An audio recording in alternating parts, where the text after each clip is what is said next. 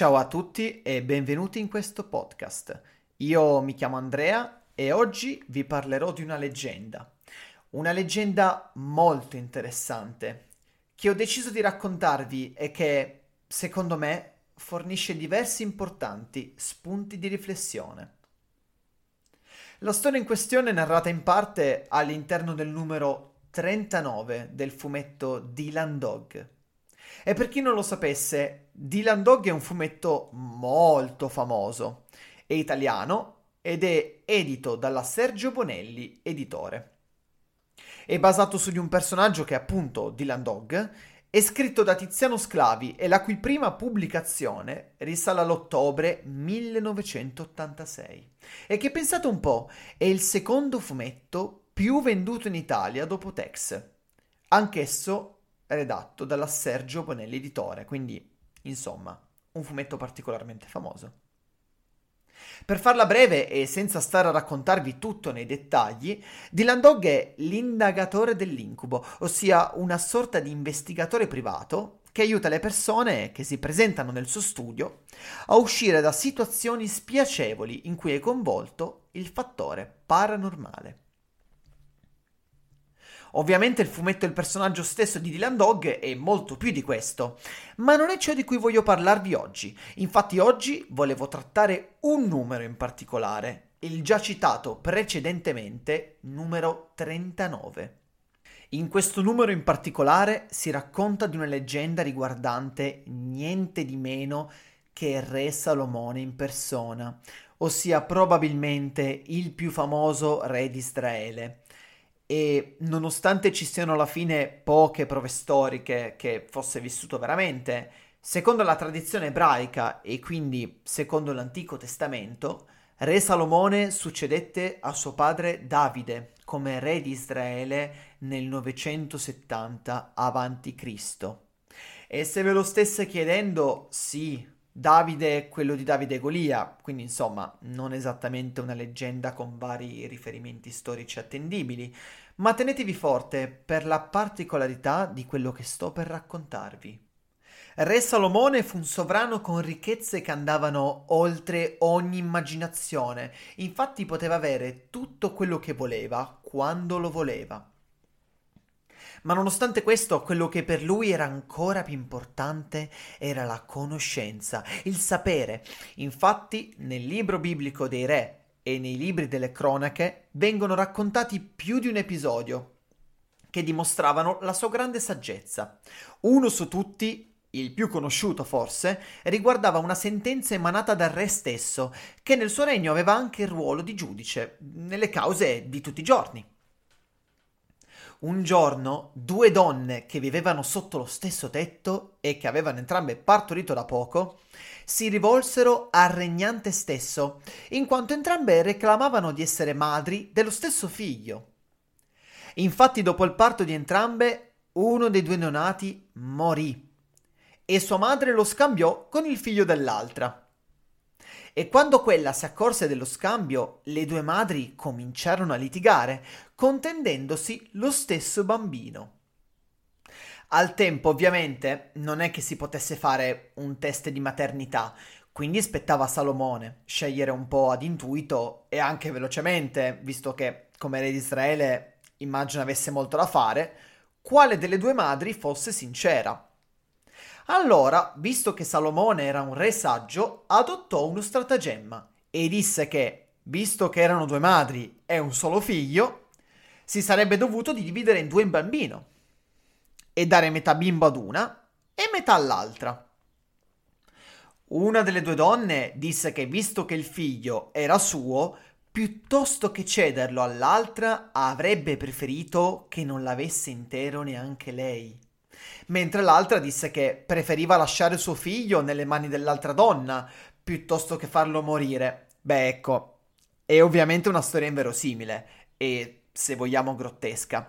Ma con questo tranello Salomone capì quale donna era veramente la madre, ossia quella che chiaramente ci teneva alla vita del figlio e che avrebbe preferito vederlo nelle mani dell'altra donna piuttosto che morto. E quindi Salomone ebbe scelta facile e diede il figlio a lei.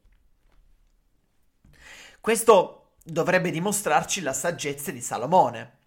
E legato a questo suo tratto, dovete sapere che Re Salomone era famelico di conoscenza e anche di sapere. E infatti egli era solito circondarsi di una moltitudine di saggi e domandava loro qualunque cosa gli passasse per la testa. Cioè aveva una domanda in testa, la corte era piena di saggi, la chiedeva e gli veniva subito data una risposta. Ma la domanda che più lo ossessionava era la più antica di tutte.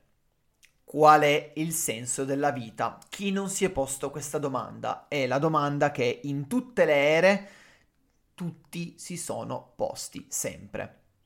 Ed egli era veramente, veramente curioso di questa domanda, insomma, come tutti immagino, e quindi lo domandò a centinaia di uomini saggi, ma nessuno di loro seppe mai dargli una risposta soddisfacente, e di cui fossero convinti anch'essi, finché un giorno si presentò alla sua corte un pellegrino dal lontano oriente di nome Uschebasi, ricordatevi questo nome.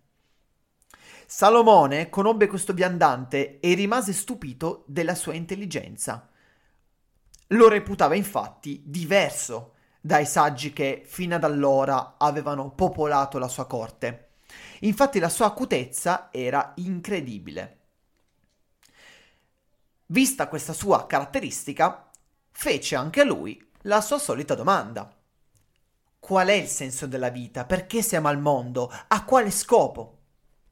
Uschebasi prese la domanda molto seriamente e, in vero, si ritirò in solitudine a riflettere sul quesito e rimase in silenzio per ben dieci anni, durante i quali meditò sul significato della vita. Alla fine di questi dieci anni, egli si presentò nuovamente alla corte di Re Salomone, che ormai non sperava neanche più nel ritorno del saggio ma non si era mai dimenticato di quello strambo viandante del lontano oriente, che si era allontanato con la promessa di trovare la risposta alla fatidica domanda. Ma la risposta in questione, cari amici, non era certo quello che Salomone avrebbe voluto sentire. Perché la verità era così orribile, così terrificante da farlo decidere di non dirla a nessuno. Infatti, secondo Uschebasi, solo al sentire certe verità, qualsiasi uomo sarebbe stato condotto alla follia. Egli infatti disse a Salomone di non avere una risposta e scomparve per sempre, senza lasciare traccia alcuna, e non si udì più nulla di lui ma il fardello che portava era di tale portata che il saggio stesso non resistette e scrisse tutta la sua scoperta in un tomo che comunque nascose affinché nessuno avrebbe mai potuto trovarlo. Egli non disse una parola della sua rivelazione e fu ricordato alla corte di Salomone come il Signore del Silenzio. Molti anni dopo, la leggenda dice che alcuni monaci cristiani ritrovarono il tomo e lo lessero. Sulla copertina in pelle del libro vi era scritto Io sono Uschebasi, io sono colui che è il silenzio, io ho tutte le risposte ai tuoi interrogativi. Domandami e verrai soddisfatto e poi svanirai nella pazzia. Il monaco che lesse ciò, infatti, proprio come aveva profetizzato il tomo, divenne pazzo e appresa la terribile verità si suicidò.